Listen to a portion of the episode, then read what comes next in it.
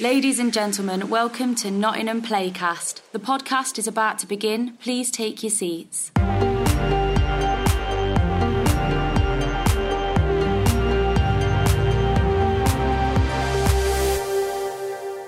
Hi, this is Adam Penford, Artistic Director of Nottingham Playhouse.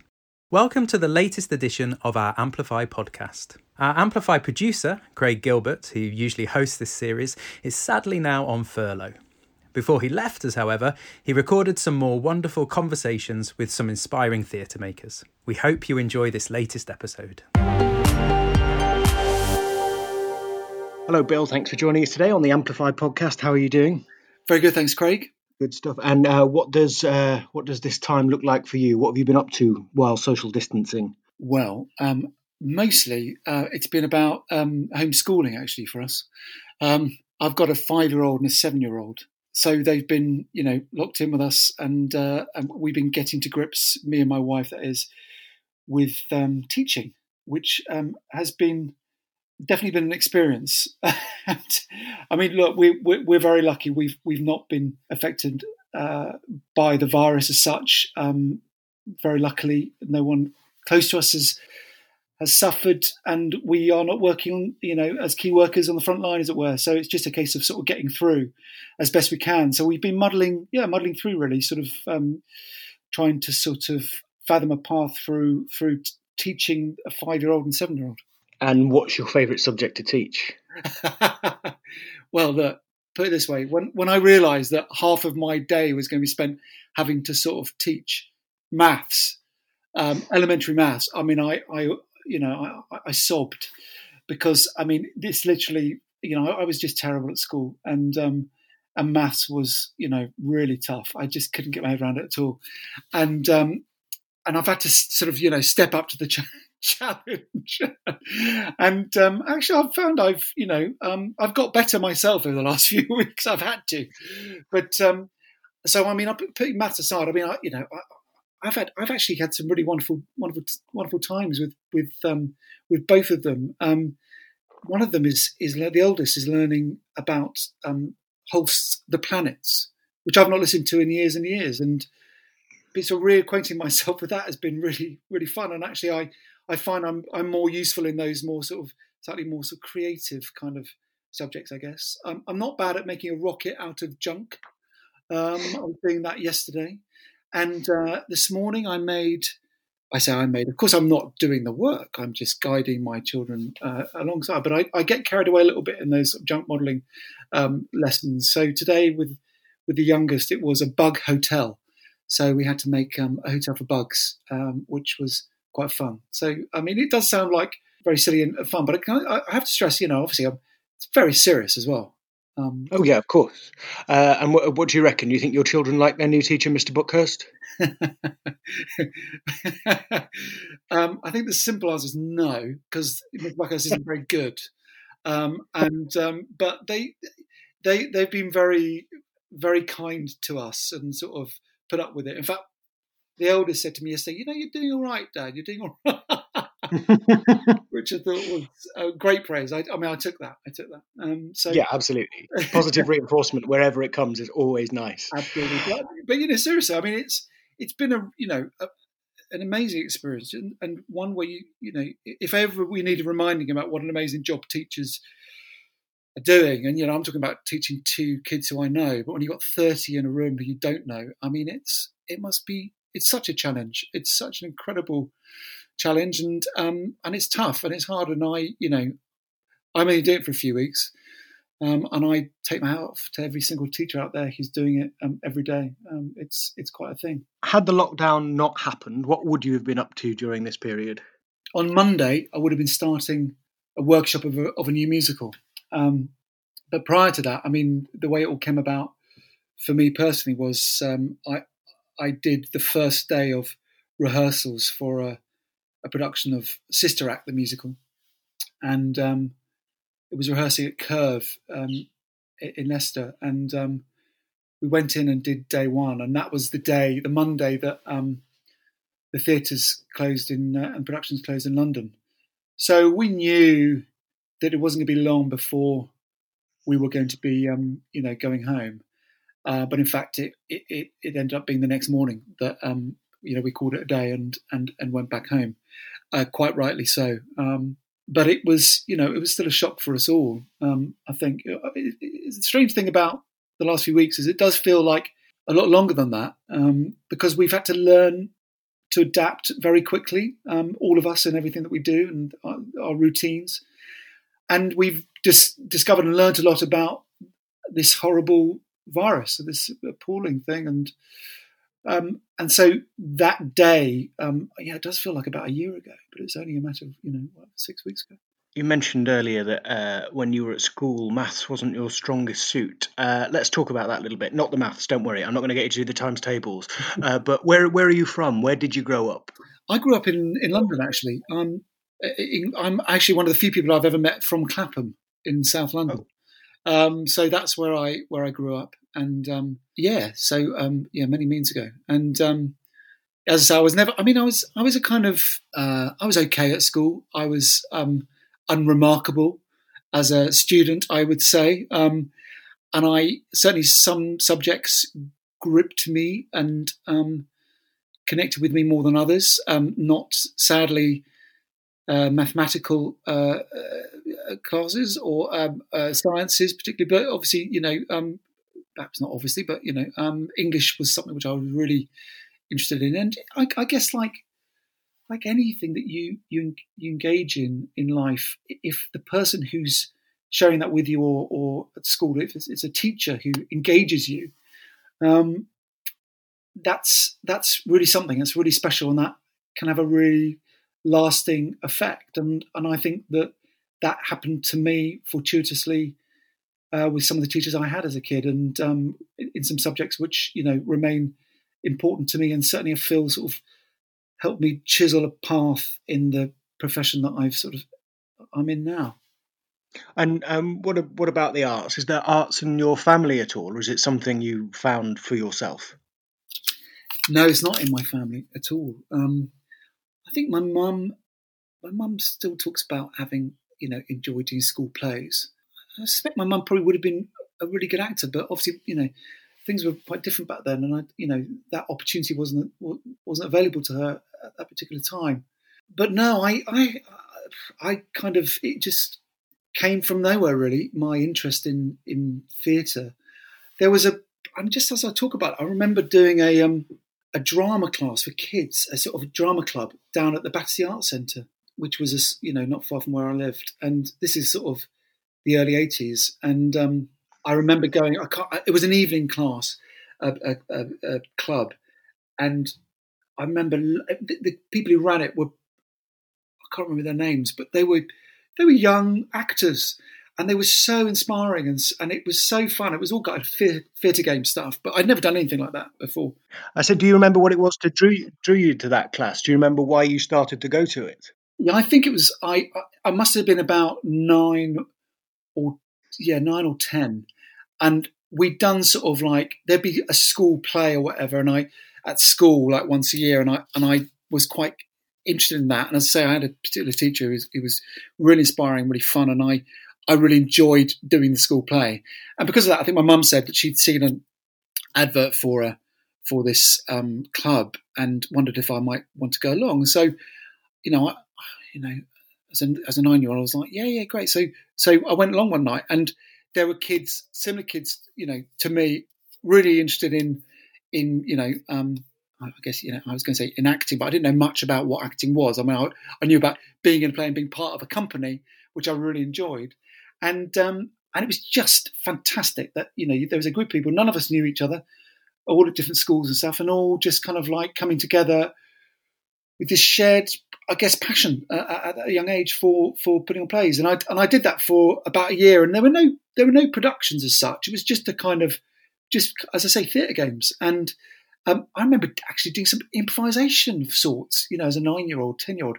It was fantastic. And clear looking back on it, because I know having, you know, um, you know, over the years done some teaching myself of um, theatre practice. And it's, you know, it's quite something to be a young person, have the passion to, sh- to share it with young people. And again, I have a lot to thank those those people for, for uh, for you know sort of keeping that sort of passion alive for me, I guess. And um, yeah, I have really fond memories of that. And do you remember a point where you decided, yes, this is the thing I'm going to pursue uh, and try to make a live out, uh, try to make a living out of?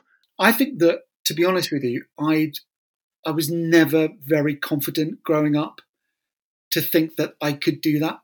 It's not a sob story. It's just like it literally is because it was so far removed from anything that I knew. Okay, I knew my the the, the those classes I used to go to the, the, the clubs, and as I got older, um, and, and I, I ended up going to university, and I, I, I went to university and studied French. Um, I, I, I still had a, a passion for theatre and uh, for making theatre, but I, I always assumed that it, it, it wasn't a life that I could really make work. And I think that certainly back then, and we're talking about the sort of the, the, the 90s now, a sort of there was definitely a sense for me that um, it was a really it was such a ridiculous profession going because you know you know it's it's so it's so competitive and it's so difficult and you know um, and I was at university anyway and I loved I loved the course I was on and it just felt like a hobby to me I guess and so I did my university uh, degree and as as I was halfway through I think to come around to your question um, about the second year I I did a production of, I was in a production of Macbeth, which went to the Edinburgh Festival. And I think probably going up to the Edinburgh Festival as a second year student at university and experiencing that energy and that community. I, I, keep coming back to that word, but it's like the sense of, yeah, I, I felt like I belonged in a gang which I really didn't want to let let go of and I had a, this wonderful uh, sort of month up in Edinburgh um, performing in the show, which was a really was directed by a guy called, called Robin Dashwood, who was an amazing, really visionary young man. Um, who I understand is now making documentaries, and, and, he was a brilliant director. Had these really wild um, uh, ideas and really, really brilliant ideas for the show. And obviously, you know, I mean, Edinburgh Festival is a competitive, you know, um, place to, to, to put on a show, and you're always trying to grab audiences and stuff. And I remember the marketing, you know, uh, team for the show. Um, you know, I say that, you know, whoever it was, it was probably Robin's idea.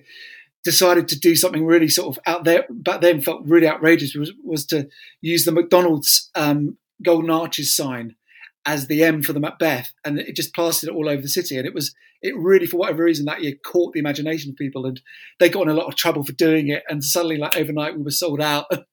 it was great, and I just remember having a total blast up there, as you do, you know, as a young person up in Edinburgh, and and meeting other actors from different you know, complete from all over the world. And some were professional, and some were like us, were students, and some were younger than us. And it was just the, the greatest month I could ever remember having. And probably that was the time as a sort of, you know, what I was 19 or 20, and I was like, I, I really want to do this. And I and I went back and thinking, I'm still at university and I, you know, I what do I do? And I thought, well, do you know what? I'm maybe what I should do is just test the water. Applied to drama schools as an actor. Um, I think the next year, and and I didn't get anywhere, of course, and I was still finished, still at university. But I thought it would be good to get some experience and to see, get a sense in those auditions to see whether I ha- I, I, had the the ability, the sort of talent, the whatever it is one needs to sort of you know survive in the business. And I don't know why I thought going to auditions would do that, but I, I certainly got a sense from the actors I was beginning to meet. Um, uh, off the experiences I, I, was having that it was a good idea to, to try several.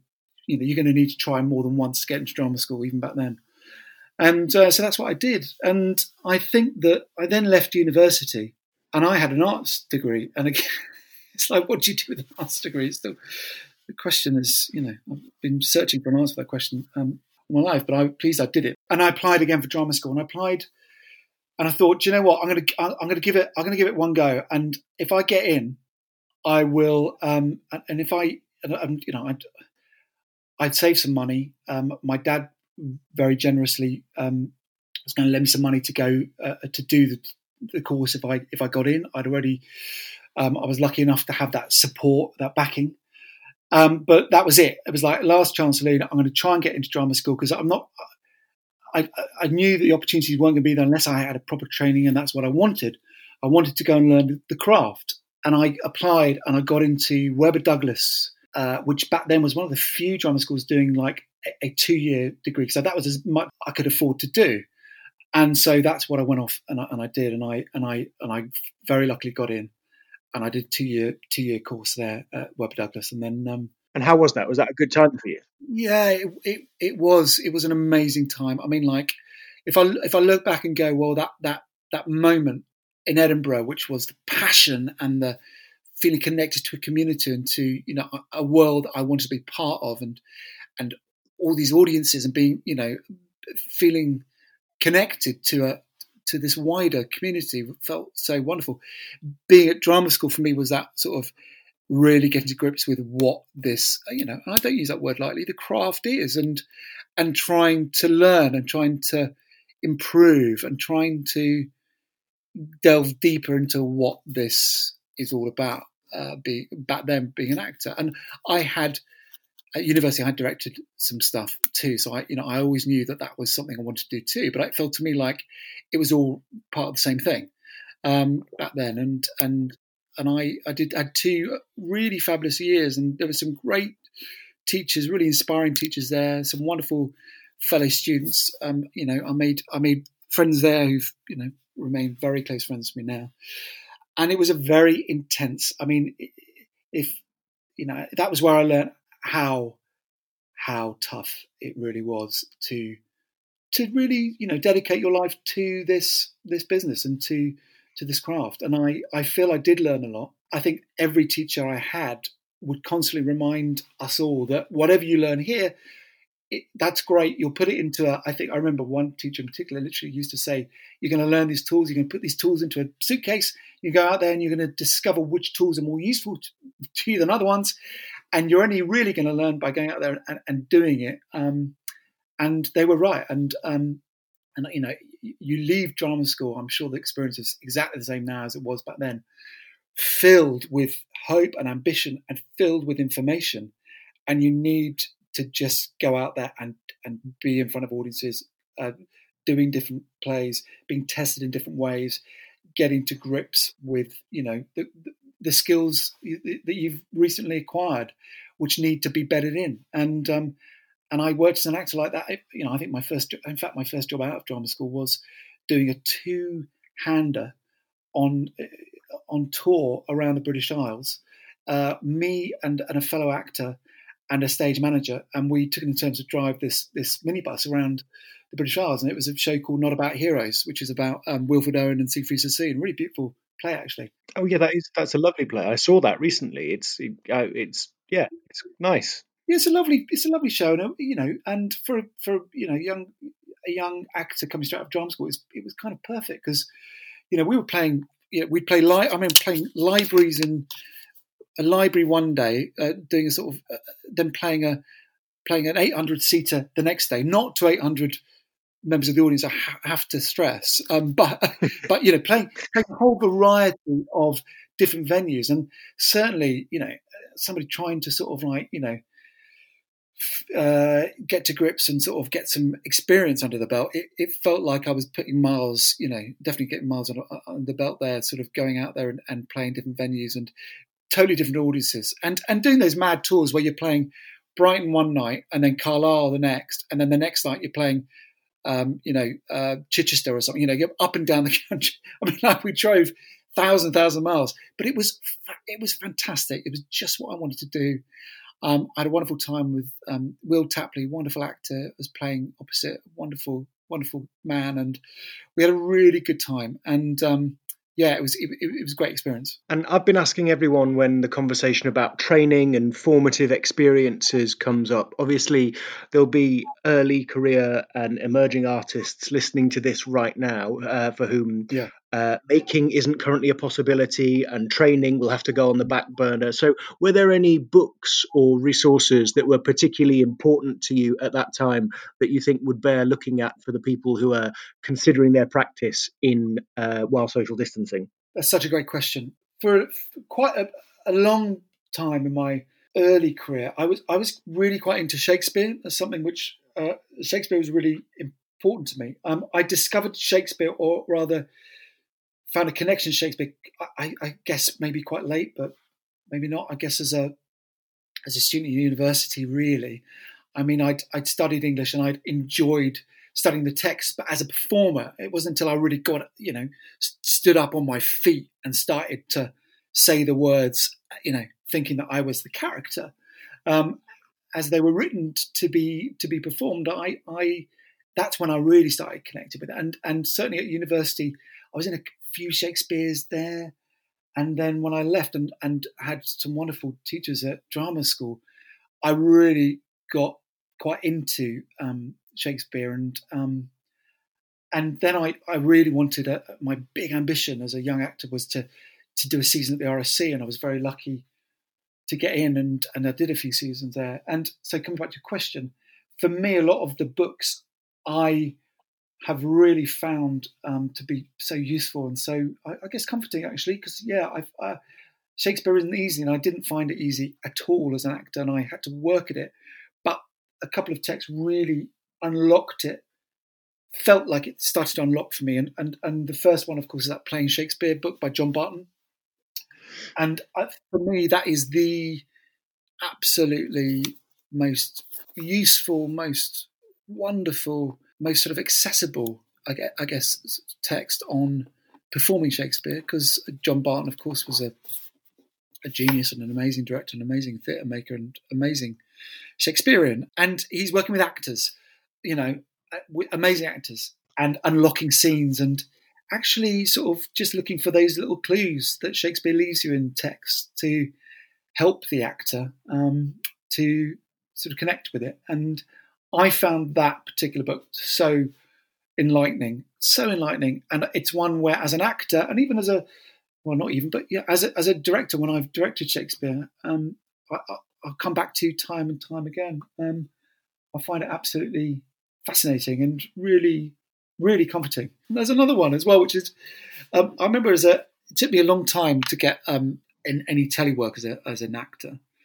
Um, I did quite a bit of theatre, and I, as I did a, a few seasons um, at the RSC, and again, I, I, I found that experience totally transforming, really, for, for me as an actor, because I was I had the opportunity to perform regularly um, and to you know in, in, front of audiences and to practice you know stuff like you know you know your, your vocal work and um, course practice the text work and stuff. And you're working with the most amazing people you know um, I had the great good fortune to work with Cis Berry um, who of course was extraordinary um, practitioner um, an amazing lady. And um, I was very lucky.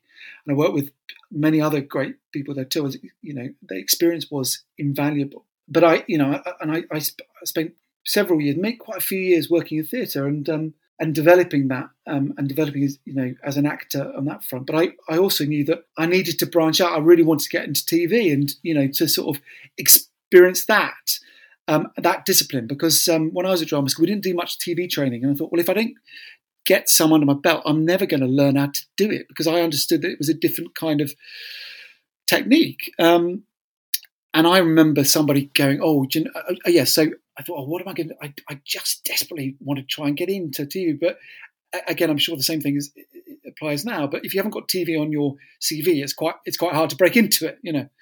And I I did some um, I did a commercial. Again, I used to go up for loads and loads of commercials, never get them. Of hundreds and hundreds, you go up, you know, loads and loads and loads you go up for, and then you know, occasionally get lucky. And I and I, I got lucky once, and I got a commercial, and I I recorded it. I put it onto a onto a tape, and I um, a friend of mine was was in a um, had been cast in a TV production, which was a a um, an adaptation of a book by Tony Parsons called um, Man and Boy, and uh, I thought, oh, I found out who was directing it, and I am. Um, and I sent it.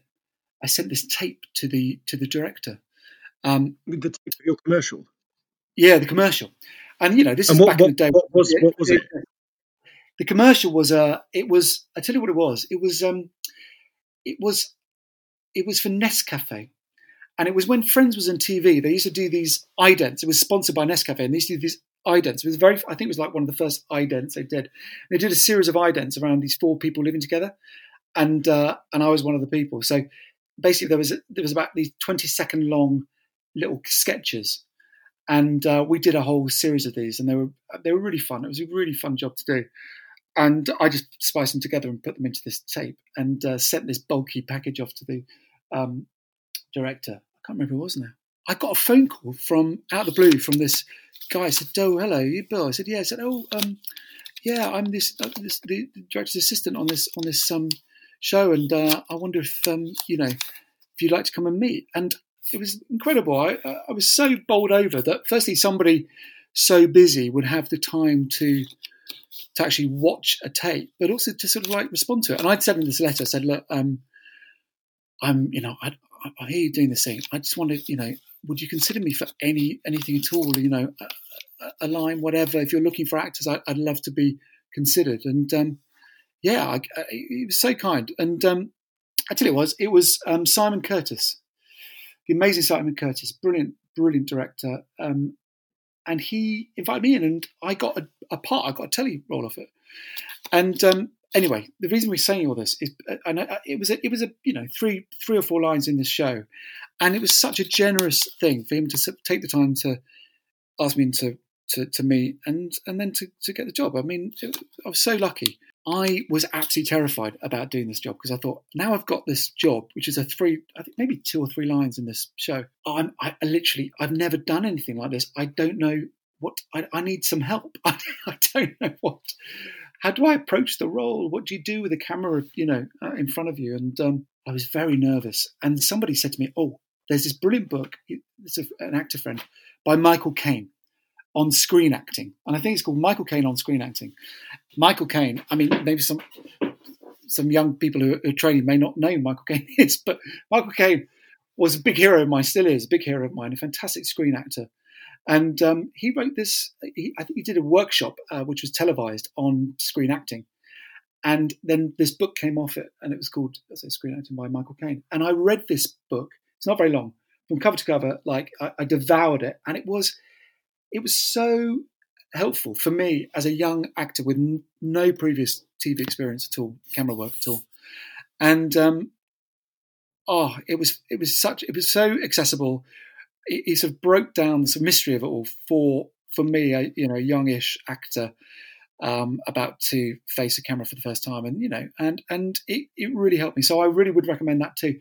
I'm sure there are now millions of books about screen acting, um, but that was a really that was really helpful for me then as, as something very accessible to, to and, and, written by a real hero of mine as well. And um, yeah, I remember I remember him talking about just preparing, like that thing of just making sure you know those lines inside out, back to front, because you don't get in rehearsal.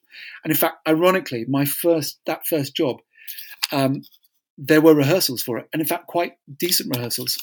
I mean, I, I, don't think anything else I did after that, all the other little episodes of stuff I did after that, ever rehearsed. But my very first job did have rehearsal, so I was lucky. But um, but I'll, I'll, never forget reading that and, and, the help that gave me. And uh, you mentioned that you directed a couple of plays at university, and you knew that that was something that you wanted to do. But then you're having this uh, career, successful career as an actor at what point does the directing uh, itch come back in, and uh, when do you realise that you, that's something that you've you've got to do? That it's an itch you've got to scratch. I, yes, I, would always had this itch, and I, I used to read. I used to read a lot of plays um, when I was a young actor. I, I, used to go and see as much as I could, but I used to read a lot, and I often and I used to read plays that I didn't go and see. So, for example, there was a writer, um, you know, uh, the sort of vanguard of sort of new British writing at the time, and um, the amazing writer Anthony Neilson. And um, Anthony was writing a lot, you know, these extraordinary plays. And when I was at the RSC, the first time I was at the RSC, and I was playing small parts um, in three plays and um, having a really wonderful time. They used to do a thing at the RSC called the RSC Fringe. I don't know if they still do it, but um, at the end of the season, once all the shows were up and running, to convert a couple of the rehearsal rooms into studio theatres and actors. Because you know you're really busy, you're really busy at RSC. You're, you're, most of the time you're rehearsing one play during the day and then performing at night, and that would go on for a year or whatever. So suddenly you you know you're left with you know some spare time, and so people would do their one person show. Uh, people would put on, you know, um, comedy nights, whatever, scratch nights. And I'd, I thought, oh, I, there's this play of Anthony's I've just really want to do. I never saw it, but I'd kind of visualize, visualize it in my head for so long. And I'd always wanted to have a go at, I thought I want to have a go at directing it. And it's um, the night before Christmas.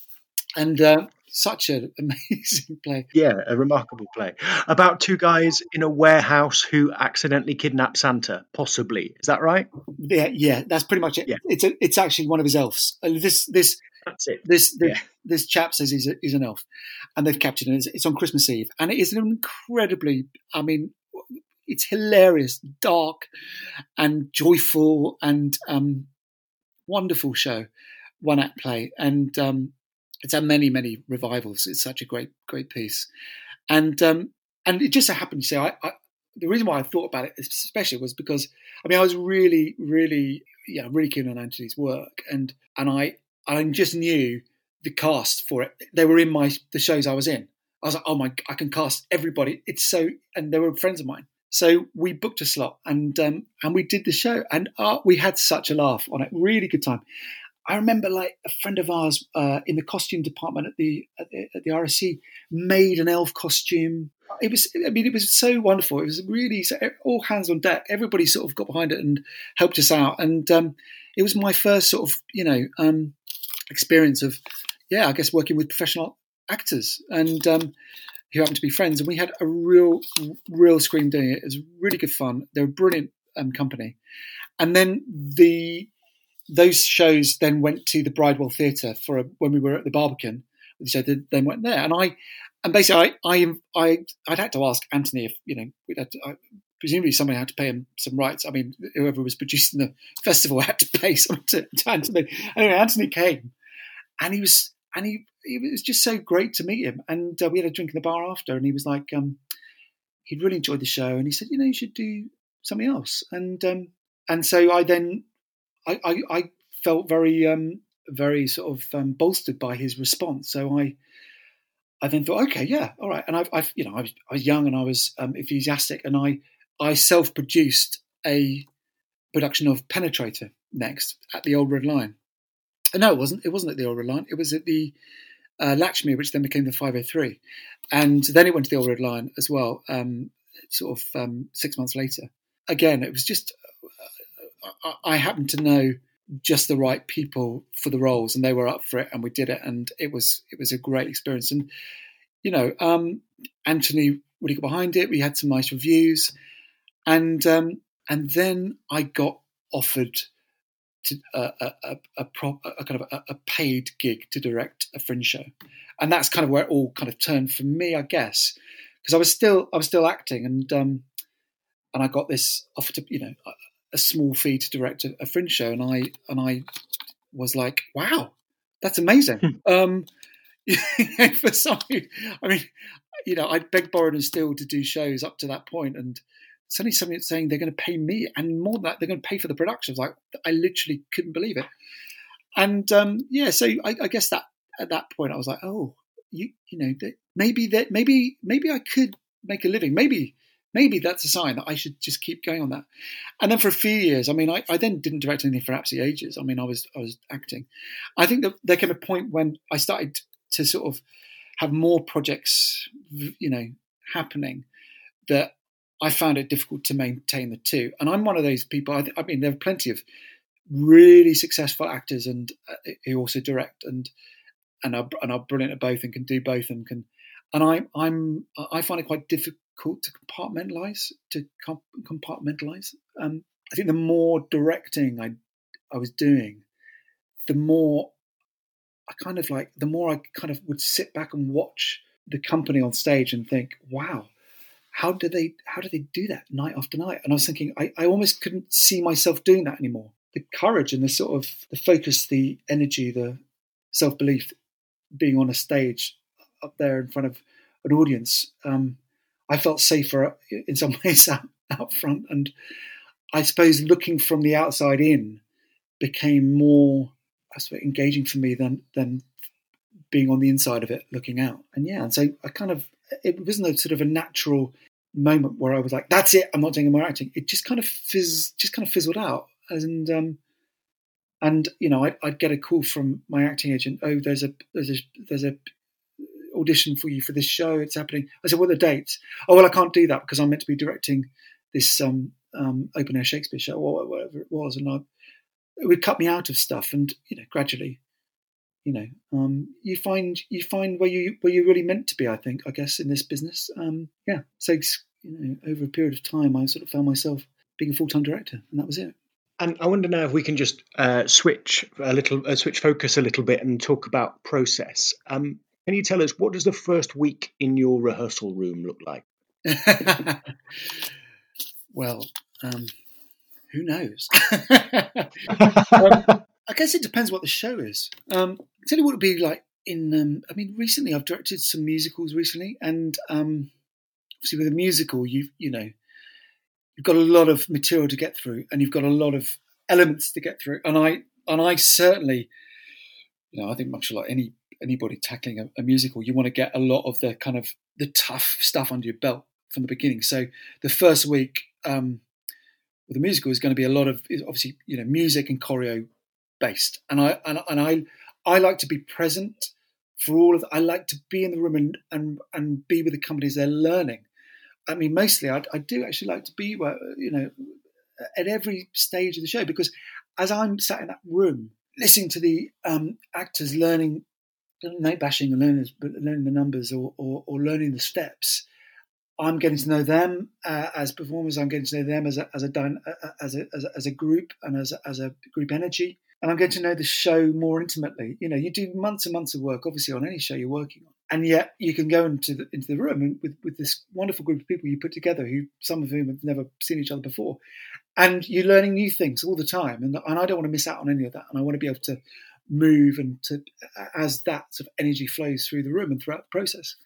Um, so I week one will be you know predominantly music and choreo, but I will find moments where I can you know um, I can can grab actors and, and, do a first pass on a scene, start talking doing character work, which I find very important um, because you know very quickly in a, in, a, in a, show like that, you know your your time runs out, and you you you want to use every moment you've got. And um, and I like to you know plant seeds and uh, to continue conversations I may have had with actors before the, the, the rehearsal process has started. And um, so yeah, so so you know that would be probably um, what we will be doing in, with um, with musical you know, obviously there's always a, a table read. I, I, do like those. I mean, I, I'm, I'm, not averse to doing a table read with lyrics as well, and every actor hates that. But I'm, you know, and it's a, but I do like to hear the entire thing and hear how the how the the scenes sort of you know flow into uh, a lyric and and then out again. And I, you know, I are those lyrics being sung or spoken? Being spoken, yeah, being spoken. Yeah.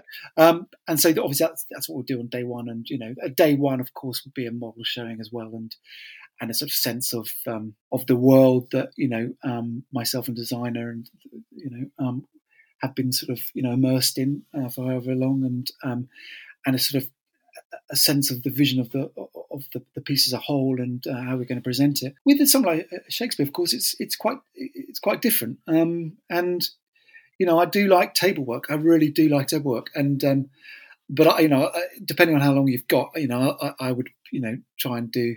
If you could do a week around the table, that'd be incredible. Um, often you don't have the time to do that. What does your table work look like? I, it just occurs to me that um, people people have said that quite a few times on this podcast, and not everyone who listens will know what that means. And obviously, it means different things to different directors. But what, what does your version of table work look like? The aim of table work is, for me, for us to come together and to develop a, a shared understanding of what the story is, to unpick the challenges of the text. I'm going to talk about Shakespeare in particular, but you know, it could be anything. But to unpick the conundrums and the problems and the challenges in the, in the text, um, so that we all know what we're saying, when we're saying it and what the story's about, what that really entails is, um, you know, again, coming back to when I was an actor, I, I, always come back to that first rehearsal at the RSC. And the first show I did at the RSC was Richard II, directed by the great Stephen Pimlott,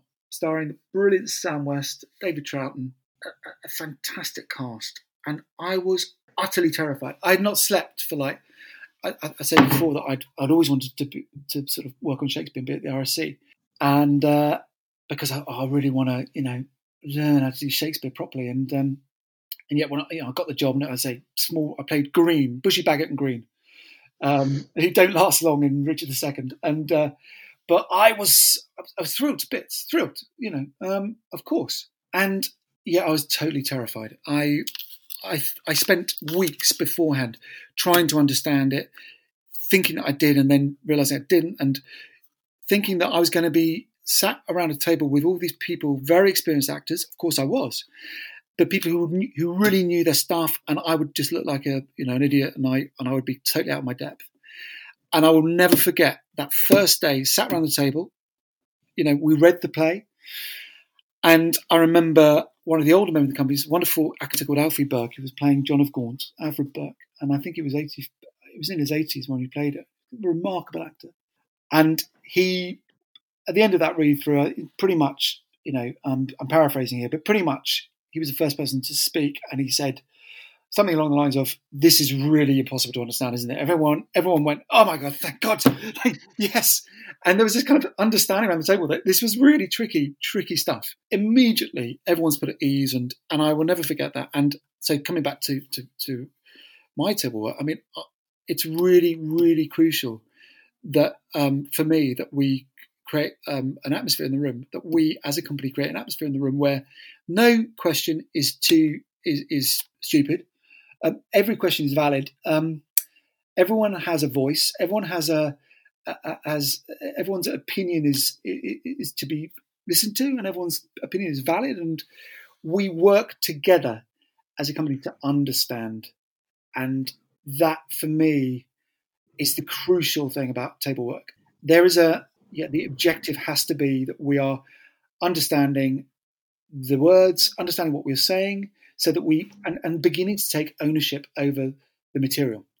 Um, and you know, we can sit and have a we'll read a scene and then we'll go through it. I mean, I like to go through it in, our own words. And then you you know you, you hit on something, you start talking about something. Something's mentioned in a scene, and you go, "What's that mean?" Oh, well, it's this, you know, and you, you end up you can talk for I mean, you know, you can talk for hours and hours. I mean, I tried to sort of keep quite disciplined because you could go on for days and days, and it's very pleasurable to do that and and useful to some degree. But you know, um, as I say, if you've got four days or five days to do that, you've got to find you know uh, some sort of discipline through it, and so you so you don't sort of rush it towards the end. But I find it very very enjoyable, and I, I think I think most actors in, enjoy that as long as they know that it's a safe space to be working and that and to understand what the objective is that it is to you know, with Shakespeare to understand, literally understand everything that's being said, so that when we start to get up on our feet, you know, again, you know, we have moments where you you think you've understood it, sat around a table, then you stand up and then you go, oh, wait a minute, it's not that, it's this.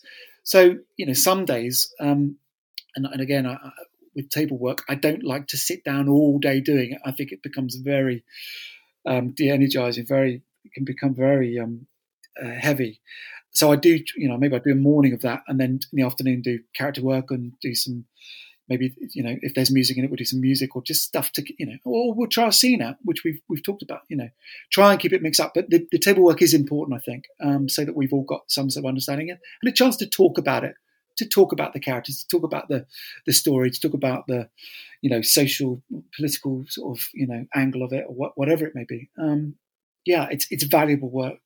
Does that sort of answer the question? Yeah, that's absolutely brilliant. Um, I am conscious that we're running out of time, but I just have a couple of very quick questions before we finish off, if that's all right. Of course. Can you tell us about the last work of art that absolutely blew your mind? And by by art, I mean you know theatre, film, television, visual art, any music, anything you like. Well, you know, um, one of the things about the last few weeks, for me, I mean, as I said before, I mean, you know, it's been pretty much a case of you know spending time with my with the kids and, and you know teaching and etc etc. But there's been there, has been opportunity to sort of like digest some some of the things that I've seen, some of the theatre I've seen, some of the films I've seen, some of the books I've read. You know, normally we don't, we're not afforded that time, are we? Because life's life's so hectic, and you know, there's a lot of ch- running around, chasing around. I saw um, Girl from the North Country for the first time just before it closed, and that's really stayed with me. That um, I, I, sat right at the back of the of the stalls, and I, as a piece of theatre, I mean, that's one of the it's a show I saw you know relatively recently, and I and I I was really affected by that, um, by the kind of fragility of it and the sort of the really compassionate and really um, emotional connection that that had with me. It, it was really, really affected me. Yeah, I think there's there's something remarkable about that show. In uh, so I, I I love that music. Uh, I love Bob Dylan's music in general. I think there's something remarkable about that show where you take something as dense as Dylan's lyrics and uh, and music, and it it somehow managed to open them up more. I think uh, and make them make them much more human in a way that I don't think they are when you hear him doing them. Well, that's really interesting. I mean, I'm I I'm not a, a diehard uh, Bob Dylan fan for no other reason than it's sort of for whatever reason, um, it's some sort of terrible to say that it's slightly. I just never really got in, into him until you know I've got a few. I had a few albums over the years, but it as you say, I think for me it kind of it sort of opened his kind of body of work up to me, and it really, really got me.